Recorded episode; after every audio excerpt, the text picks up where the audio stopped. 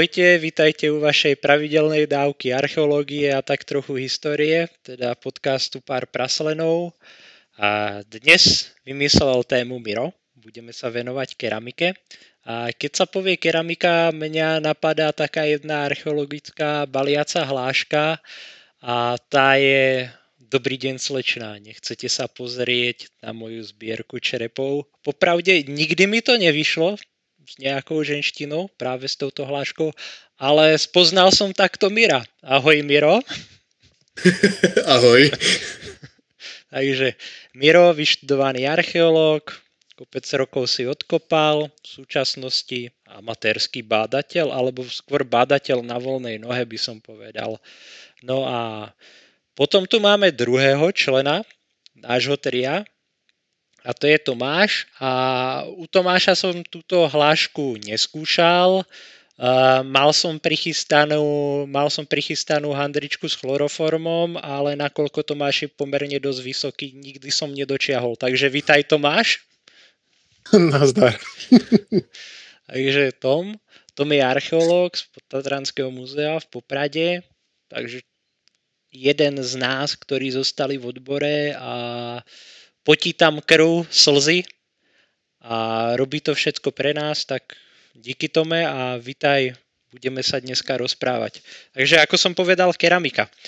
Keramika, niekto si predstaví kvetináč, či už celý alebo rozbitý, niekto si pod tým predstaví hrnček, niekto si pod tým predstaví, ja neviem čo, nejakú nádobu. A, ale a kde sa tu vlastne keramika zobrala? Tome, chceš nám o tom niečo povedať, alebo Miro, odkiaľ tú keramiku máme? Čo to znamená to slovo keramika vlastne? Omar, bol si vyzvaný, tak prvý. Ja? No dobre. Vyberám a... si teba, Tomáču. Hej, Tomáču. A... Ja by som povedal, že ako a, veľa veľkých vecí to bola v prvej chvíle len e, šťastná zhoda okolností, keď to blato uh, v celku uh, dobre uh, vytvrdlo okolo tej pahreby. No a odtadiaľ to, uh, to bola kombinácia toho, že niekto niečo potreboval a niekto mal príliš veľa voľného času. Hej? A vytvrdol uh, možno. Um, to uh, nechám na tebe túto citáciu, prosím. No, myslím v takom zmysle, že tam zaspal, prosím. Nič, nič, nič neslušné. Skrátka, rozumieš, chlapci sa bavili, hádzali bahno do ohňa a zaspali? Napríklad. Miro, ty si chcel niečo? A k tomuto, ako keď si len povedal chlapci, aby som skôr povedal, že ako väčšina takýchto pôvodných veľkých objavov podľa mňa bola vynajdena ženami inak. Keďže chlapci pravdepodobne boli s e, mužov na love hej, a ženské e, strážili deti a starali sa tam o neviem čo a v podstate práve pri tom vo voľnom čase, hej, možno vytvárali nejaké veci, takže pritom bola pravdepodobne vynájdená keramika. A ako ja, čo som čítal jednu uh, z kníh, práve takú popularizačnejšie uh, venovanú téme úplne najstarších uh, a predkov ľudí, tak v podstate to sa volá first signs, akože prvé znamenia je to práve o uh, týchto malbách jaskinných a podobne.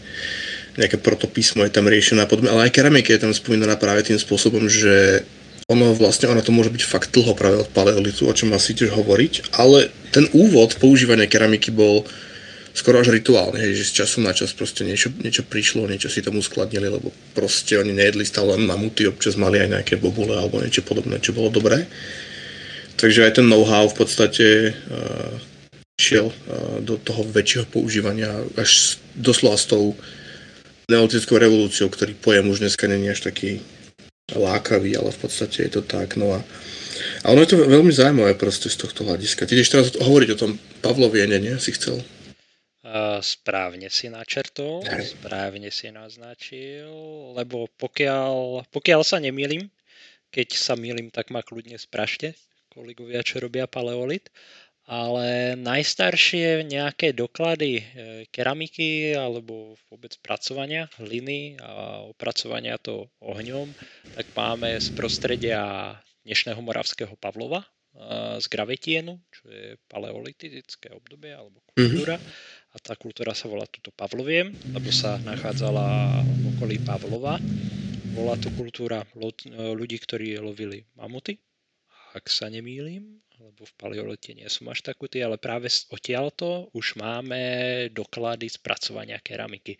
A z toho paleolitu tie doklady spracovania keramiky, myslím si, že konkrétne z tohto Pavlovia sú aj nejaké náznaky nádob, ale u tohto si nie som až taký istý, ale mali by byť. Mali by mm-hmm. byť. A nesmieme zabudnúť na figurky. Na figurky, ktoré boli vytvárané. Takže už v tomto období si niekto uvedomil, že keď tú hlinu nejak spracujem, po prípade niečo do nej dám, dám to, dám to k ohňu, do ohňa, tak, tak, tak mi z toho vznikne, v podstate z toho plata mi vznikne naraz nejaká tá tuhá forma, úplne to zmení skupenstvo, vznikne vám z toho tuhá forma. Určite, určite, ja osobne si myslím, že trošku to mohlo byť pre nich aj magické, lebo je to pretransformovanie niečoho na niečo v podstate. Neviem, neviem, ako to vidíš, Miro, ty, ale ty si to, myslím, naznačil práve s tými ženami a s tomto by som s tebou aj súhlasil, že u toho mohli byť tie ženy, akurát sa mi zdalo byť pomerne nevhodné na nejakú dámu povednú, povedať, že vytvrdla. Takže, preto som povedal chlapci, ale súhlasím s tebou. Ono napríklad aj to, čo si si spomenul s tými chlapcami, že v podstate hádzali nejaké gulôčky do ohňa alebo niečo podobné, tak tuším práve z Pavlova je jeden z typu nálezov, ktorý už sa ráta ako keramika práve také guličky, čo si proste ako z nudy si tam miagaš v dlani, hej, ako hlinu, vytvorí tú guľočku a potom, OK, prestalo to baviť po pol hodiny, tak to šmaríš do ohňa. Oheň zho- e, vlastne skončí, hej, dojde tomu uh, expiračná doba. A v podstate, ale potom tam našiel práve niečo, čo tam predtým nebolo a čo to je a tak ďalej, alebo proste nejakým iným spôsobom uh, v podstate prichádzali na to, že um, ak dlhšie napríklad udržujú oheň na jednom mieste, tak v podstate tá hlina okolo mení farbu, mení pevnosť a podobne, ak je mokrá, hej, a tak ďalej, tak proste uh, tá, tá, tá, aj tá zem pod tým napríklad práská a podobne, hej, čiže vlastne takýmto nejakým spôsobom. To sú už také až hypotetické veci, ale v podstate nejaké dôkazy na to už sú, čo sme spomínali. Čiže ako podľa mňa je to veľmi zaujímavá téma, toto, toto, že toto už je naozaj také akože predstavovať si, čo tí ľudia teda nad čím rozmýšľali úplne tí praľudia. Lebo ako o týchto najstarších našich predkoch sa úplne neustále ešte traduje, že to bola banda blbečkov, jak Flintstonovci, hej, v, v tých protokoškách, čo ešte Germáni by sa im smiali, aké mali košky, ako sme sa o tom bavili ale v podstate, napríklad keď o tomto hovoríš, ešte mne vždy evokuje jednu vec, práve toto tu, že uh, čo som videl, tak košíky práve boli uh, ako to povedať po slovensky, že hmm, vystúžené, reinforced, hej, v podstate hlinou. A potom práve to, že keď v tom koši napríklad nesieš, prenášaš oheň z miesta na miesto, jeden uh, krásny film z nejakých 80 rokov s Rodom Perlmanom je Boj o oheň sa to volá. Hej. A tam v podstate z, z nejakého miesta proste nesú oheň presne v nejakom takom prenosnom kontajneri. Tak možno po nejakej tej trase totálne prometeovským krásnym spôsobom si uvedomili, OK, ale teraz tá nádoba je tvrdá. A zároveň vydáva zvuk, hej, vynález nejakých ďalších hudobných nástrojov alebo niečo podobné. Ale na druhej strane, keď sa bavíme o tomto, tu hovoríš o paleolite. A v Japonsku až také neolitické obdobie menom Jomon. Hej, oni kde, majú veľmi kde, peknú keramiku. Hej, krásnu, ale keramika z Jomonu je datovaná niektorá ešte tuším 16 až 20 tisíc rokov pred Kristom. Čo je? To neviem. Čo je, to neviem, lebo keď si to, poz, keď tom... si to pozrieš na Wikipedii, tá najstaršia, akože u nich je to neolitická keramika, ale v podstate sú tam nejaké fakt viac ako 10 tisíc rokov. A to je na naše pomery ešte paleolit. To je veľmi zaujímavé, že v podstate tam to je. Že preto by som cez toto chcel akože premostiť to k tomu, čo som hovoril, že ono to už pravdepodobne bolo dávno, dávno používané, ale v menšom množstve a potom až s príchodom ako keby tej neolitizácie, kde v podstate uh, ľudia sa viacej zgrupovali hej, a tak ďalej vytvárali nejaké tie pseudoinzulárne e, zo skupenia, hej, možno nejaké protomesta ako Jericho a podobne, lebo však vedeli, že v jednote je sila a v Tesku majú švih. A v podstate na základe toho sa vlastne aj ten know-how rozšíril a zrazu bola ako keby taká väčšia, hromadnejšia výroba tej keramiky. Kdežto predtým proste stačilo mať ten jeden hrniec a raz za rok tam niečo hodili a potom tie hrnce možno niekde zabudli a dopadne to ako tuším v niektorých slovenských jaskyniach, že nájdeš proste neolitickú keramiku proste úplne už ako keby súčasťou tej jaskyne, lebo je to celé ovápnené, je to kalcifikované a tak ďalej. Ale sorry, už veľa rozprávam. Ja by som možno, respektíve k tomu Pavlovu trošičku, alebo k tomu Pavlovienu a využitie tej keramiky. Ono tiež, tá keramika nemohla byť masovo využiť, až tak masovo rozšírená v tom dobe, jednak e, aj boli väčšie vzdialenosti medzi jednotlivým osídlením, to osídlenie bolo pomerne riedke a potom v prípade nutnosti v podstate sa nejak premiesniť, tak e, tá keramika, alebo vtehdajšia keramika, myslím si, že aj súčasný kvetináč niekde z Baumaxu alebo Mountfieldu uh, mal asi väčšiu kvalitu, tak tá keramika nebol až taký, až taký veľký, až taká veľká výhra, čo sa týka nejakého prenášania veci, plus samotná keramika má nejakú váhu, veľa viac sa ti to vyplatí dať do nejakého vaku alebo do niečoho podobného, keď to prenášaš. Hey, Ale hey správne si vyštartoval smerom k neolitu, kde teda v tej mladšej dobe kamenej nám sa už tá keramika objavuje veľmi často, objavuje sa aj zdobená, za všetko spomeňme krásnu, skutočne krásnu výzdobu lineárnej keramiky, kultúry s lineárnou keramikou, či už je to s notovými hlavičkami a podobne. Sú to veľmi krásne kúsky. A my dvaja rozprávame pomerne dlho, možno by som vyzval Tomáša. Tomáš, nejak sa zapojiť k tomuto, alebo sme z tvojho pohľadu povedali všetko? O nie, ja by som, uh, povedali ste to krásne, hej. Ja by som k tomu uh, doplnil uh, zo pár vecí, ono keď si zoberieme aj neskôr, samozrejme v rámci tej keramiky sa nám rozvíja strašne veľa rôznych tvarov. Hej, potom myslím ako rôzne uh, typy nádob. A samozrejme typ nádob, ktoré človek vyrobí, vždycky vychádzajú z potreby alebo z extrémnej nudy, keď niekto blbne, ale to väčšinou nebýva celá rada nádob uh, takéhoto tu na typu. A v rámci toho sa dá povedať, že v, to, e, v tomto staršom období a nádoby, hej, sami o sebe, a konkrétne nejaké tak väčšie, ako si predstavíme, povedal si ten kvetináč alebo niečo takéto tu na veľké, 20, 30 cm veľké, a veľmi nehrozia kvôli aj kvalite hliny, hej, mm, lebo nedá sa predpokladať, že bola nejaká extrémna príprava masívna v rámci eh, tohto tu, ako máme neskôr v rámci, eh, v rámci prípravy eh, hrnčiarskej hliny, odoberania kameňov, lebo to sú všetko predsa prímesy, ktoré môžu poškodzovať výsledný tovar. A začíname s niečím jednoduchým, tak ako bolo tie guličky, doslova niečo, čo človek robí popri tom a čo sa dá zrobiť ľahko. Z, z minima. Doslova z toho blata pri nohách zrobiť niečo, aby dieťa bolo spokojné má mu dať čo do ruky, aby blblo. A keď to rozbije oheň horel tak či tak, hlina tam bola tak či tak, takže vo výsledku len archeológia o pár tisíc rokov nadšený z toho, že, eh, že má nejaký úlomok postavičky zvieratka. Hej. No hej, že len napríklad keď sa k tomu akože ešte postavíš tak čisto technologicky, tak oni ako keby pasívne, bez toho, aby si to uvedomovali, hnietia tú hlinu práve v ruke a tým ju tvarujú a teda menia na niečo, čo už je vlastne taký ten doslova taká tá modelárska hlina alebo niečo podobné. Kdežto práve tá keramika, ktorá, alebo teda pseudokeramika, lomitko mazanica, ktorá vzniká okolo toho ohniska, má inú pevnosť a tak ďalej oproti tej guličke, ktorú potom vypália. Čiže nejaký ten uh, bdelejší pračlovek si to pravdepodobne všimol a na základe toho práve začali riešiť nejaké takéto veci, podľa mňa. Hej, len to je čisto akože taká hypotéza, ale podľa mňa je to dosť opodstatnené tvrdenie. Áno, to je veľmi dobrá poznámka. Nie je hlina ako hlina, keď si zoberiete mm-hmm. kýbliček černozeme zo záhradky a budete z toho robiť eh, v súčasnosti sa pokúsiť, aj v súčasnosti z toho pokúsiť urobiť nádobu. Myslím, že vaše výsledky budú zaujímavé, ale nie veľmi, eh, nie veľmi dobré. Hej? Bez ohľadu na, na množstvo energie, ktoré do toho vložíte. Nie každá uh, hlina je uh, vhodná na takéto spracovanie. Hej? Ale to je čiastočne, ako sme hovorili, otázka tých, uh, aj tých prímesí. Hej? A ku tomu, ku tomu prechodu k neolitu a k tej keramike, ja by som tam uh, povedal uh, z toho, z toho hľadiska toho množstva a typu keramiky zrazu, že je boom, hej, tak samozrejme je boom, keď predtým nič nebolo.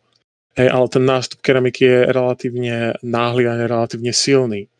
A ja by som povedal, že to je jasné, eh, že tam je spojenie s tým, že ako ste hovorili, keď sa hore dole cestuje, keramika nie je nic moc, čo sa týka prežívania eh, v rámci tvrdého zaobchádzania. Preto aj v dobe rímskej nám občas eh, keramika neprekračuje obrovské vzdialenosti občas.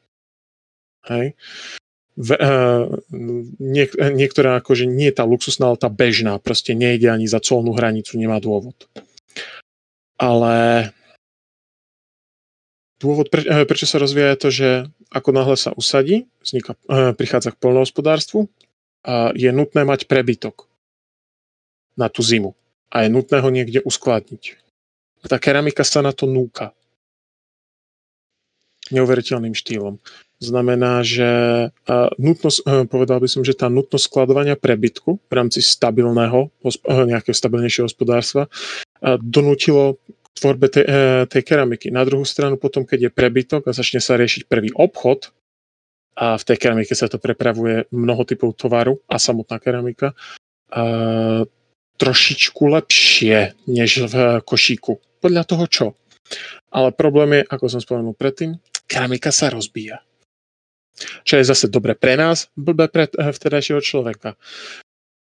Hej, archeológ je človek, ktorý má veľmi, veľmi často radosť z nešťastia iných ľudí.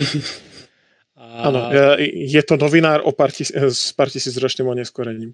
Presne, taký bulvárny plátok. Ale to máš veľmi pekne a veľmi správne spomenul tie neolit a zároveň spomenul rôzne tie prímesy, a teda, ktoré sa Isté, nie len odstraňovali, ale napríklad čo sa týka tej lineárnej keramiky, aspoň ja som sa v mojich zberoch stretol s tým, že tá keramika tam už začali pridávať prímesy ako napríklad plevy, aby to bolo nejakým mm-hmm. štýlom držalo lepšie a podobne. A veľmi dobre podotkol aj to, že keď sa človek usadí, má viacej času teraz nemyslím tým, že sa oženíte, ale usadí akože necestuje, tak má viacej času vymýšľať podobné hovadiny, ako je keramika v úvodzovkách. A ako to veľmi správne povedal, keramika sa rozbíja, z toho máme zase radosť my, pretože od neolitu sa začíname stretávať vo väčšom práve s keramikou, s keramikou, ktorá vydrží aj nejakú, to, nejakú tú nepriazeň počasia je nejako vypálená a radujeme sa z toho, pretože my tú keramiku máme rady, pretože je to veľmi dobrý datovací materiál, lebo práve keramika býva citlivá na rôzne zmeny. Tak ako sú modné zmeny, sú aj zmeny, čo sa týka keramiky, jednotlivej kultúry mala každý mal nejaký svoj pohľad na svet a ten dával aj do tej keramiky. Alebo tá keramika sa líšila. Ja už som spomenul lineárnu keramiku, keda, teda tej kultúra z lineárnu keramiku, kedy v tej neskôršej fázi sú práve vyzdobené takými notovými hlavičkami a volutami a podobne. Veľmi pekná pre mňa. A napríklad e, Bukovohorská bola zdobená tými rihami, z, ktoré boli vyplnené hm. ešte bielou pastou. Chalani, opravte ma teraz. Tak, tak, z východného Slovenska. Z východného Slovenska. A na rozdiel od paleolitu, kedy na tom východe nič nebolo, bolo, ale teraz sa to tu hodí. Oh, no. Tak teraz, teraz tu začína byť a začíname nachádzať, takže na východe niečo je. Na, na východe toho bolo dosť, o tom sa môže porozprávať inokedy. Hej, ja som to samozrejme myslel s nadsázkou. Východ mám rád, tiež som tam prežil nejaký čas života, takže na východe vždy niečo bolo.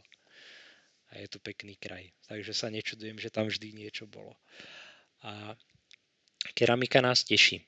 Ako som povedal, výborný datovací materiál, zároveň môžeme sledovať rôzne prímesy, aj na základe prímesí sa dá sa dá dedukovať, čo za kultúru, po prípade, či bol využitý hrnčiarský kruh a tak ďalej a tak ďalej. Ale k tomu už sa určite chalani zapoja, takže kľudne sa pripojte a poďme sa pozrieť, prečo je tá keramika pre nás tak kúla zaujímavá a není vôbec nudná. No, no, ako v podstate jedna dôležitá vec, podľa mňa je treba povedať, že keramika je asi najbežnejší archeologický materiál, v podstate ktorý, lebo to je najbežnejší obalový materiál, ktorý vlastne zároveň uh, je archeologicky doložiteľné. Hej. Nerozpadáva sa až na tie najstaršie veci, ale ktoré aj tak v podstate zostanú v tej zemi, ako napríklad košiky, ako sme spomenuli, alebo niečo podobné, čo je organické, to sa rozpadne. Zároveň, ako ste spomínali, v podstate tie prímesy, napríklad aj to ostrivo do niektorých tých uh, hrubších nádob bolo potrebné ostrivo, sú tie malé kamienky, ktoré práve držia tú nádobu pokope. Ale v podstate z tej keramiky naozaj človek môže vydedukovať tak strašne veľa vecí. Uh, jak sme sa bavili, um, čím sofistikovanejšia kultúra, a to sa už bavíme aj o neolite, lebo neolit niek- na niektorých miestach máte keramiku, ktorá bola tak strašne E, tenká, jemná, jemne plavená hlina a podobne práve mm, tá lineárna keramika, e, to obdobie lineárnej keramiky v podstate to najmladšie z toho a tak ďalej. Máte tam práve tú um, výzdobu e, tých volút a podobne, hej, tuším pôvodne sa to volá aj volútová uh, keramika a tak ďalej. Farba uh, tej hliny, keď je to vypálené, o tom vypoveda o technológii, ktorá tam v podstate k tomu je použitá, či je to oxidačné, čiže to sa to vlastne, je tam dostatočný prístup kyslíka, aby to chytilo farbu, ktorú má tá hlina, keď vypálite, alebo redukčné, čiže je to sivé, hej, napríklad. Potom zároveň podľa tej farby, toho, ako je to vypálené, tak môžete mať, odkiaľ tá hlina bola vzatá. Napríklad v, Viem, že my sme mali na archeológii vlastne porovnanie atická keramika z Aten, alebo z okolia Aten bola červená, ale korinská bola taká nažltlá a tam teda viete, kde to je. Čiže keď nájdete nejaké také črepy v podstate, keď sa len bavíme čisto hypoteticky o tom, uprostred náleziska, kde je všetko červené, viete, že pravdepodobne je to dovoz. Zároveň, keď už sa bavíme o tvaroch keramiky, tak v podstate Dušan spomenul uh, to na tom kruhu. Hej, čiže v podstate tam máte zase technológiu, že čím presnejší ten tvar, alebo napríklad je vidieť, že to je odrezané strunou z toho kruhu alebo niečo podobné, že vlastne tá nádoba je kvalitnejšia.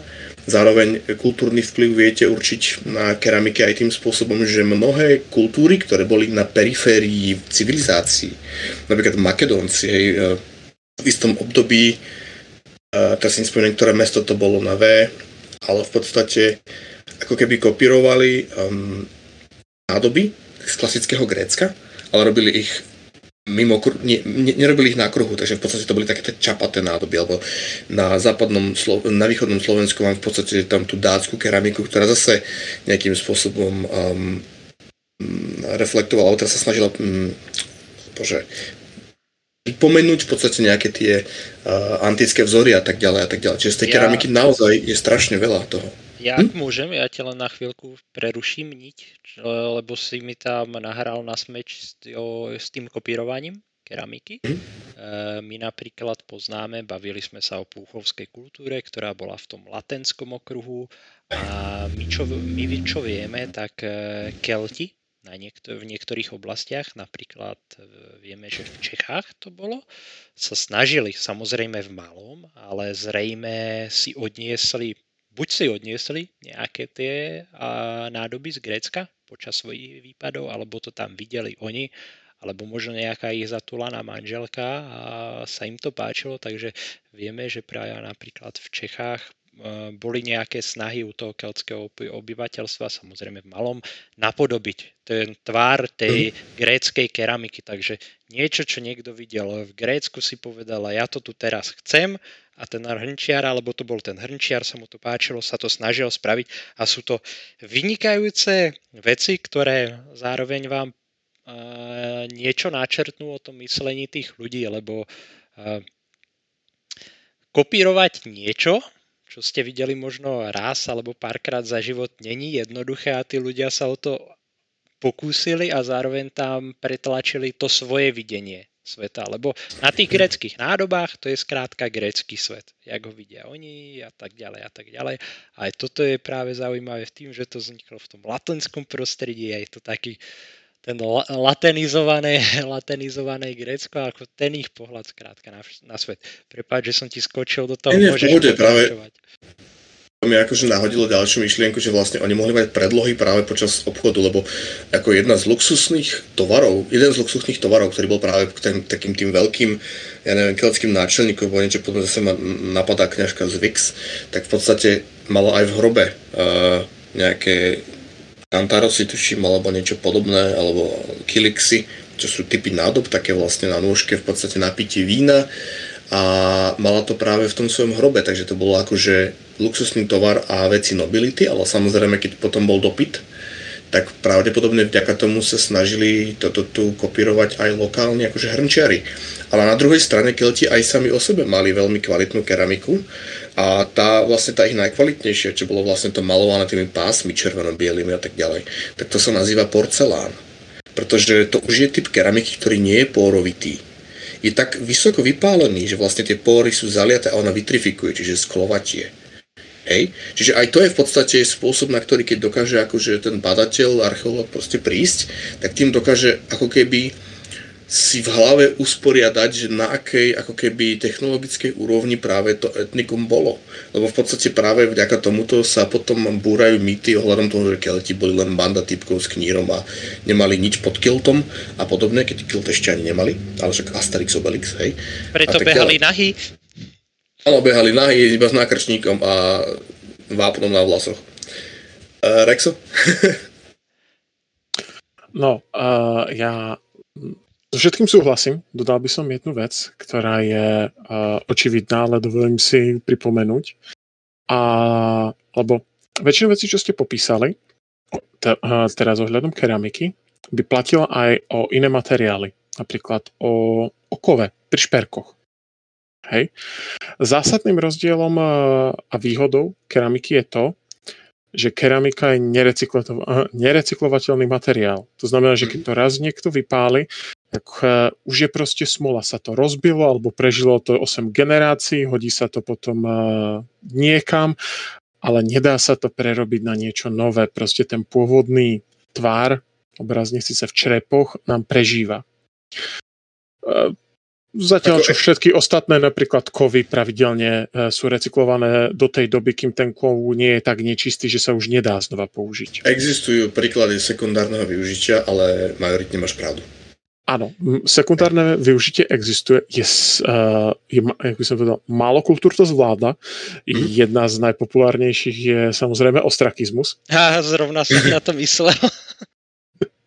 Hej. Pardon ale... Uh...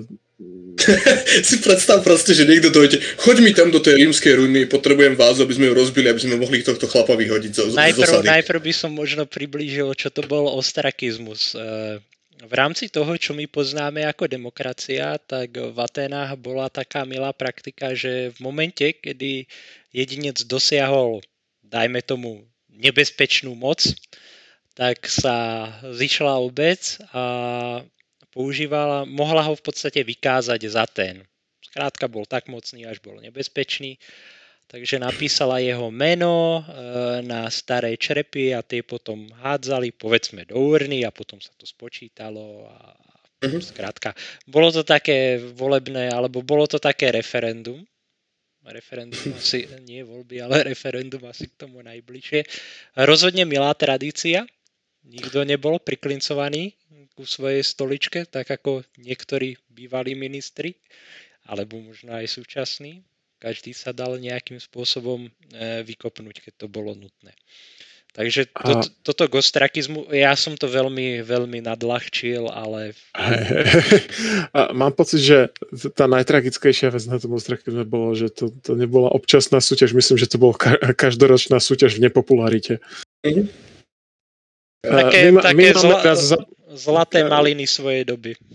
Áno, ja by som skôr povedal, že my máme eurovoľby, kde posielame preč posl- ľudí, ktorí nechceme vidieť pár rokov. Uh, ale to je taký zlatý padák, hej, na rozdiel od toho, keď ťa niekto vyženie z vlasti s tým, že sa nesmieš vrátiť po trestom smrti x rokov. Hej, oni veľmi trpeli v tej Perzii, kde zrazu začali slúžiť proti vlastným, áno, to je pravda.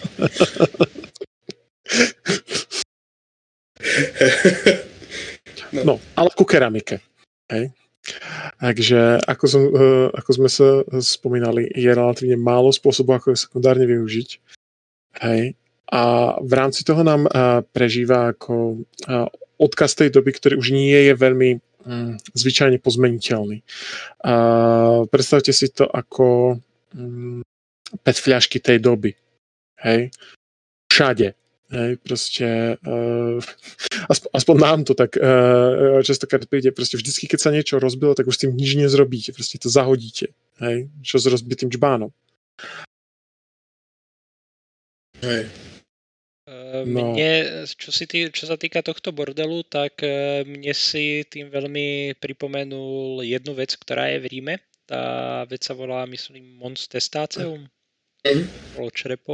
Je to v podstate také také starorímske alebo rímske smetisko, kde sa vyhadzovali amfory a podobné veci. Skrátka keramika a za, te, za tú dobu, za tú existenciu Ríma sú tam niekoľko metrové vrstvy, takže skutočne si predstavte niekoľko metrovú vrstvu čerepov. To dáva, to dáva trošku poznať, ako veľmi bola tá keramika používaná. Zároveň a vie bok pizzeria. Uh, to už si nepamätám, priznám sa, ale pamätám si iné rôzne iné veci z Ríma. Uh-huh. a, a malý tip si dovolím, keď, keď idete do Vatikánskeho múzea, bežte na záchod predtým, než tam idete. Lebo potom šlapať 30 minút chodbami nie je bohviaký zážitok. Alebo a, treba hľadať miesto s keramikou, no. Hej, porcelánovým bohom. Ale na ku keramike. E, zároveň my máme na, niek- na keramikách aj doklady nejakého opravovania. Väčšinou sa to teda riešilo. Neboli to drotári, ale riešilo sa to teda rozliatým olovom, že sa to spájalo napríklad. Takže stretávame sa aj skutočne s reparáciou keramiky. A ono napríklad aj, ak môžem ešte, to, Tomáš čo povedal takú zaujímavú vecičku, tak v podstate by som na to možno trošku nadviazal a rozšíril to, že hej, ako tých typov keramiky základných bolo vždycky u rôznych kultúr, ale aj civilizácií niekoľko. Proste situly, do ktorých proste dávate veľa materiálu ako na uskladnenie, ktoré podľa mňa vznikli e, na báze toho, že OK, nebol priestor na vykopanie zásobnicovej jamy a zase zásobnicovú jamu ti ohrozujú myši a neviem čo potom menšie veci a potom veci na ja neviem, tekutiny, ktoré pre, prenášaš. Ale neskôr práve vznikali také rôzne špecifické typy, však e, väčšina ľudí neznáša grécku keramiku a podobne kvôli tomu. A ako Tomáš hovoril, napríklad tie experimentálne typy, tak v podstate oni existovali len nejaký veľmi krátky časový úsek. Ako napríklad mňa napadá Psikter, ktorý to je nádoba, ktorá napríklad, aby ste ľudia vedeli predstaviť, vyzerá ako keramicky vyhotovená makovica. Jej v podstate má to možno pol metra a v podstate bolo to nádoba, ktorá bola ako chladič do kratéru, čo kratér v podstate je veľká nádoba na víno a fungoval tuším od nejakej polovice 6. storočia do nejakej polovice 5. storočia pred našim letopočtom.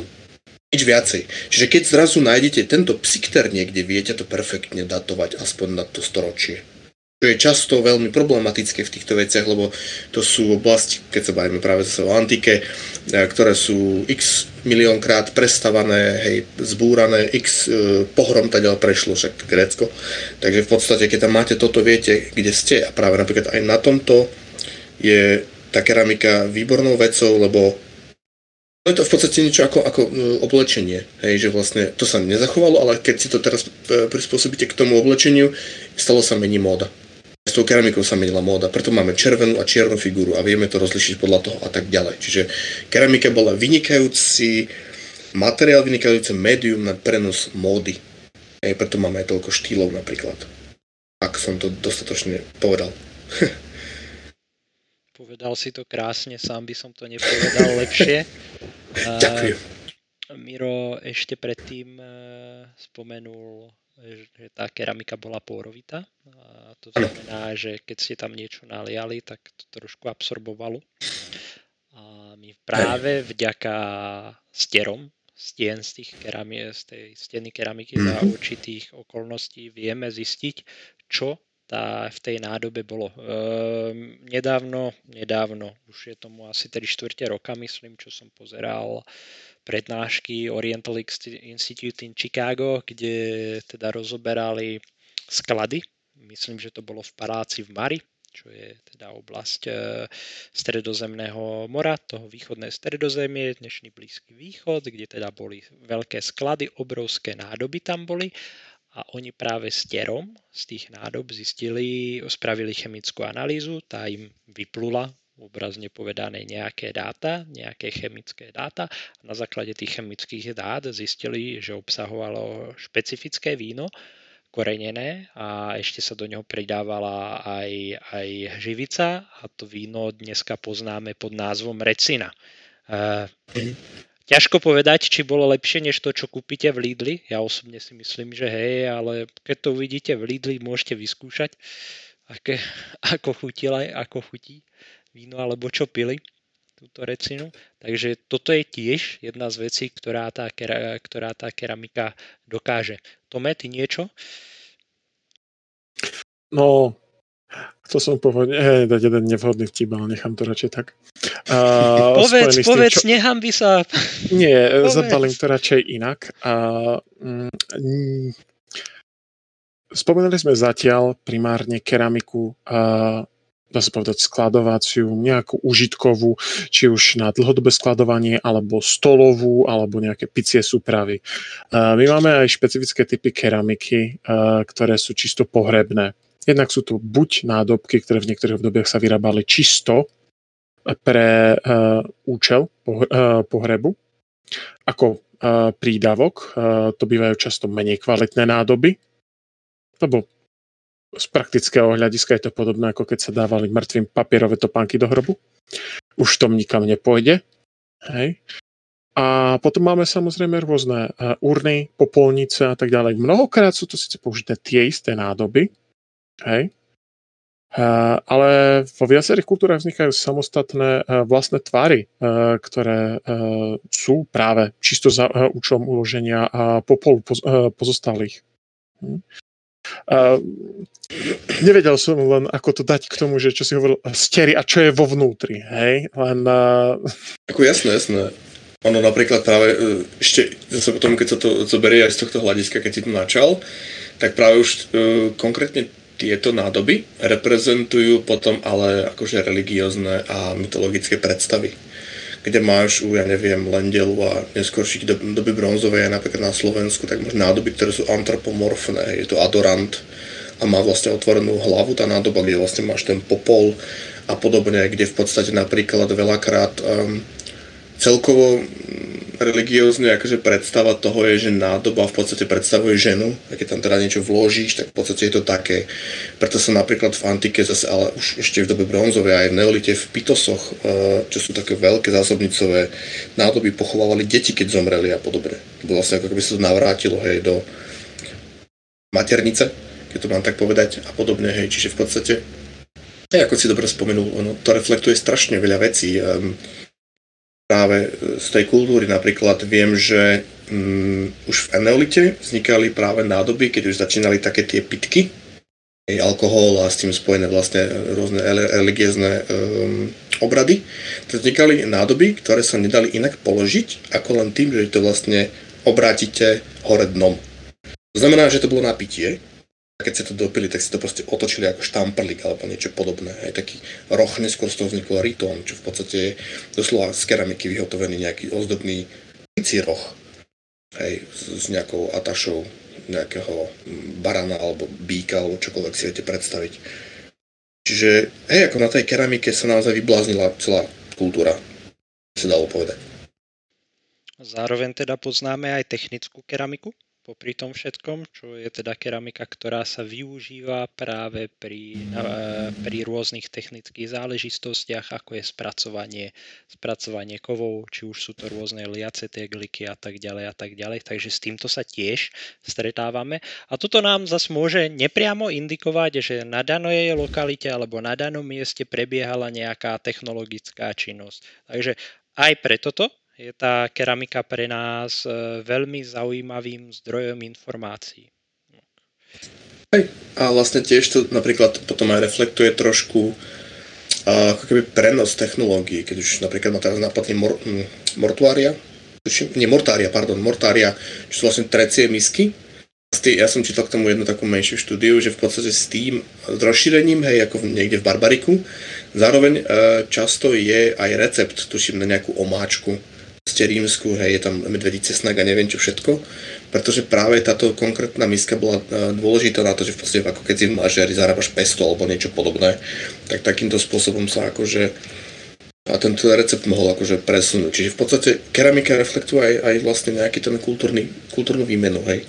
Takisto, keď sme sa bavili aj o obchode, dávno v práveku e, našeho podcastu, tak e, keramika práve na týchto miestach akože mohla sa vlastne distribuovať ďalej do miest, kde v podstate akože nebola pôvodná. A zase odtiaľ, keď si niekto odviezol, neviem, do, došiel niekde na sorry, došiel niekde na uh, to trhovisko, tam sa stretlo x kmeňov a v podstate teraz títo z juhu mali nejaké lepšie tvary, tak to zobral domov. Nielen, že to uctievali jak atomovú bombu v planete opic, ale proste potom sa to asi snažil niekto zase, ako sme sa bavili, kopírovať. Takže v podstate naozaj ľudia proste vymýšľajú stále dookola. Veľa dneska kecam. Sorry. Pohode. Sme radi, že veľa kecáš. Tomáš, ty niečo? A ja by som tam vypichol ešte jednu vec, čo dá sa polemizovať o tom, či je to konkrétne keramika. Dneska sa to tak pri niektorých jej prvkoch tak berie, hej, a to už je stavebná, hej. A to už sú buď, môžeme brať všeobecne, tehlový materiál, alebo potom veľmi špecifické konkrétne tvary, hej, kde sa dá hovoriť už o, tehliar, o, o, o práci pri, pri škrídliach, hej. A pri napríklad v rímskom prostredí o špecifických tehlách v rámci vykurovania stien alebo v rámci vedenia teplého vzduchu v, v kúpedoch. Hej. Hej. Ale um, tie sú špecifické pre, zvyčajne pre konkrétne obdobie a tie sú hlavne zaujímavé pre, pre nás z archeológie kvôli tomu, že keďže ide o výrobok, ktorý sa robil vo veľkom, tak sa častokrát označoval konečne. A tým, že napríklad keď Legie vyrábali tehly, tak máme uh, často aj so značkou, ktorá Legia uh, tehlu vyrobila. A v rámci tohto tu na to občas uh, poteší, keď sa dos, nájdú takéto tu na práve za hranicami. Hej. Je otázne, nakoľko fungoval obchod aj s tehlami, ale Tak môžem k tomuto zase, ono ani tak nešlo práve o ten obchod, ale v podstate napríklad, ja viem teraz príklad, čo sme minule preberali tých Langobardov, tak v podstate oni si blízko Gerulaty niekedy na začiatku 5. storočia tam vytvorili nejakú osadu alebo niečo podobné a je archeologicky doložené, že v podstate chodili kradnúť do opusteného tábora tehly, pretože mali vynikajúce vlastnosti na vedenie tepla a podobne a tak ďalej a to používali práve vo svojich obydliach je často... Ja ti, ja ti do toho skočím možno len celý postaviť wall. Vieš, ako, we need to build a wall and it will be a very nice wall. Hej, hej, hej. No, ale práve potom je veľmi zaujímavé, že dokonca tieto tehly, ktoré mali doma, tak potom boli nachádzané aj v hroboch. Čiže bolo to brané ako to slovo luxusný tovar, ktorý si boli ukradnúť práve do tých e, rozpadajúcich sa barakov v Gerulate a podobne. Mm. Na druhej strane tiež vlastne aj to, ako Tomáš povedal, že nevie, či to tak berie ako keramika, že je technická, ale na druhej strane ja by som teraz mohol potom povedať, že odkedy sa vynašla glazúra a mali si glazúrované nádoby, zase keď sa to rozbilo, tak veľké amfory a podobne sa sekundárne používali práve v Ríme viem určite uh, v amfiteátroch, kde vlastne tieto rozbité nádoby, vlastne ako keby ich polovičky, ktoré mali tú glazúru, čo odrážalo svetlo, tak boli vkladané do múrov že to v podstate reflektovalo ako moderné reflektory, v podstate svetlo a všelijaké nočné hry a podobné veci sa akože pritom lepšie používali. Čiže sekundárne použitie e, užitkovej keramiky v podstate na stavebné účely a zároveň máme tu nejaké sekundárne použitie e, tej stavebnej keramiky na nejaké iné účely, o ktorých ale nemáme ako istotu, čo tí Langobardi s tým robili. Takže v podstate keramika je jedno, aká je, ale v podstate využití môžeme mať milión. Tiež si viem predstaviť, že keď potreboval niekto na nejaký tafel alebo nejakú spoločenskú hru a po ruke bola proste rímska tegula, tak ju zobral, vyril tam nejakú šachovnicu a hrali, hej. No. hej, ale to sú interpretácie, dobre, už som ticho. Nepotrebuješ hromadu keramiky na vysypanie záhradného chodníka? Hej, hej, no. Máš zdroj, Tome? Uh, nie, nebudem citovať uh, pôvodného autora. Pardon. Ale znie to ako Asterix a Obelix. No. Pardon. uh, OK, chalani, aká je vaša obľúbená keramika? O bože. No Tomáš, ideš prvý. A... Dobre, najprv retardovaná odpoveď. A... e, Rozbitá, ale, re- e, ale celá nádoba, takže uh, osobná pasia v skladaní pucle.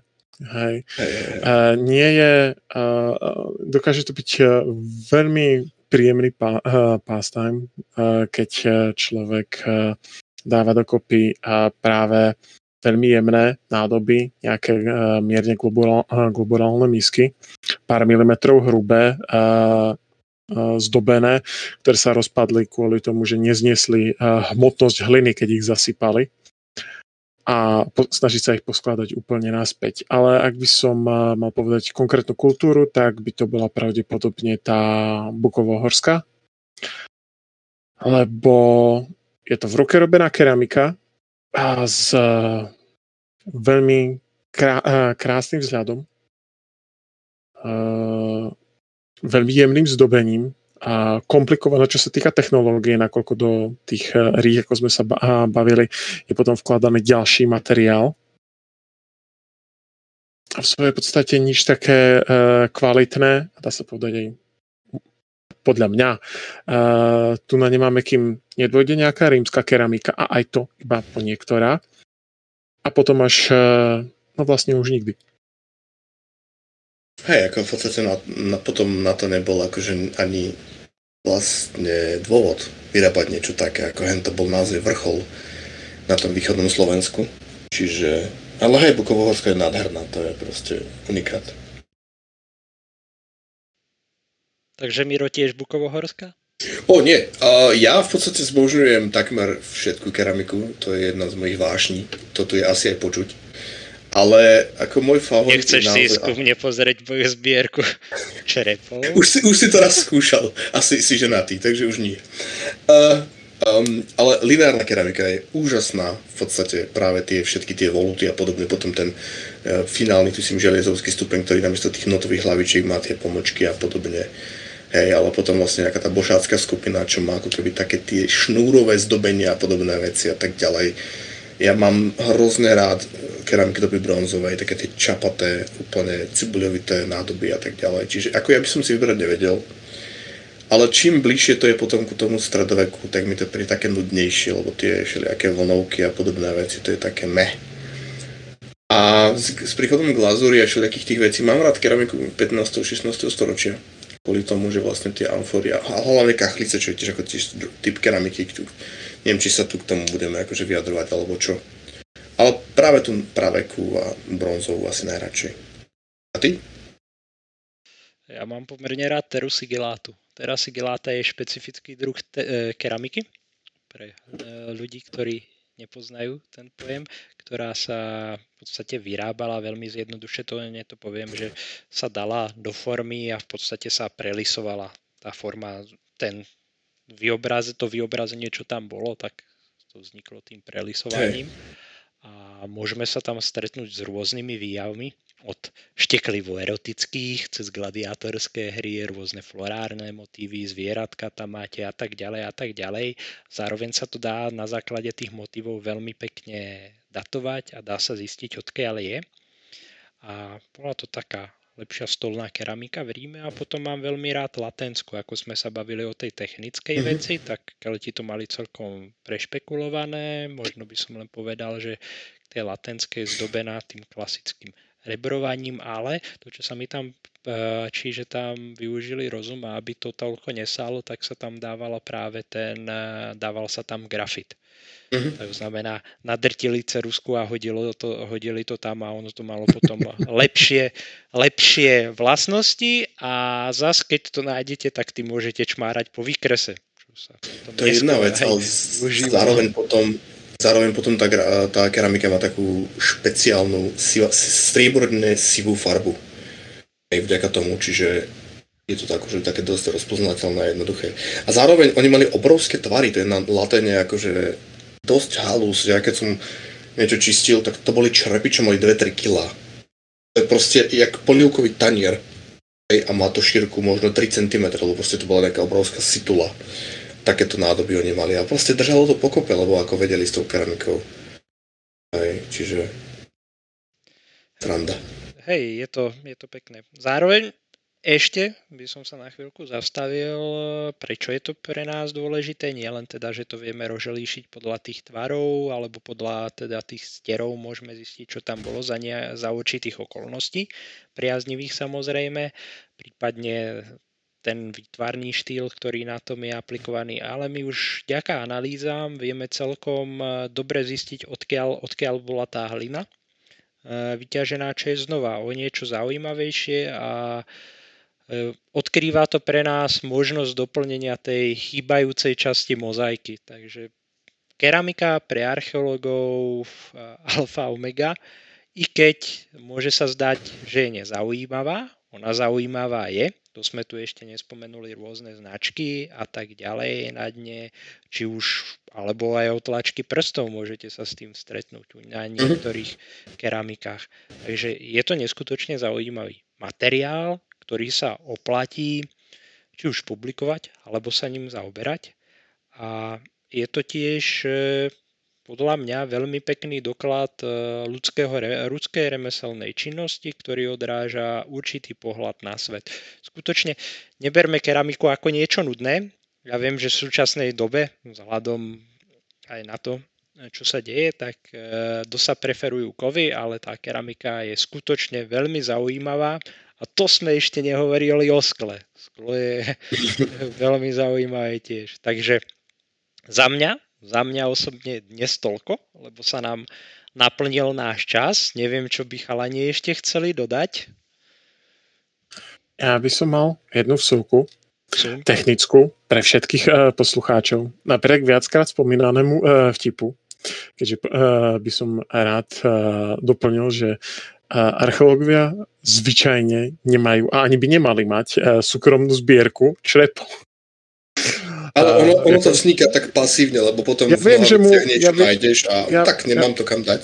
Ja viem, že ľuďom teraz uh, kazím no, akože pick-up line, ja ti, ale... Ja, ja ti k tomu poviem tak, ako ja, ja som Mirovi tie čerepy tiež slúbil a potom, keď došiel, tak čerepy neboli a doteraz plače. No. Hej, Dúfam, že dojatím, Miro. áno, áno.